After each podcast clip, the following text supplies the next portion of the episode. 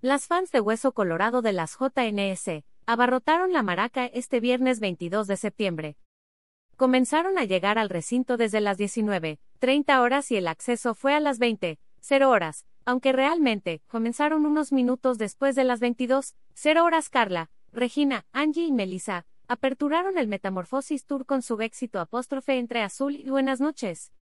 Entre el público, se podía ver gente disfrazada de conejo o con extravagantes outfits luminosos. La agrupación noventera, no podía dejar de cantar temas clásicos como apóstrofe tal vez, apóstrofe me haces tanto bien, apóstrofe corazón confidente apóstrofe o apóstrofe me pongo mis jeans. Sin embargo, también consintieron a sus fanáticos con baladas como apóstrofe en cada canción apóstrofe o apóstrofe te quiero. Sin duda fue un show lleno de sorpresas y mucha nostalgia, al recordar canciones que se hicieron famosas en la década de los 90.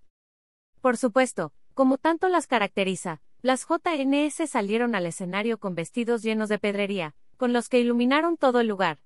Celebraron el cumpleaños de Angie, no podían dejar de cantarle las mañanitas a Angie, quien cumplió 41 años el pasado 20 de septiembre, y sí, Ems, sí hubo pastel, fue un concierto tan íntimo, que algunos alcanzaron rebanada. Las celebraciones continuaron, cuando, al interpretar Enferma de Amor, Carla y Angie aparecieron en el escenario con la bandera LGBT, que más tarde Regina portó. Revelaron que pronto lanzarán nueva música durante un breve descanso. Las integrantes de JNS se detuvieron a platicar con sus seguidores e insinuaron que pronto nos regalarán nueva música. Y vienen cosas padrísimas, dijo Carla Díaz después de preguntarles si les gustaría un disco nuevo. Muchas, muchas cosas más, la apoyó Angie.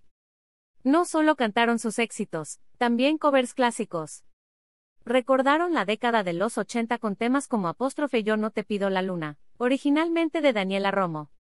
Posteriormente, se fueron a los 90 con apóstrofe tú, y yo a la fiesta apóstrofe y regresaron al principio de los 2000 con un cover de apóstrofe todavía apóstrofe de la factoría. Finalmente, cerraron con el éxito apóstrofe Pepe apóstrofe y aunque sus fanáticos no dejaron de gritar apóstrofe otra, fue un adiós definitivo, reiterando que pronto habría sorpresas.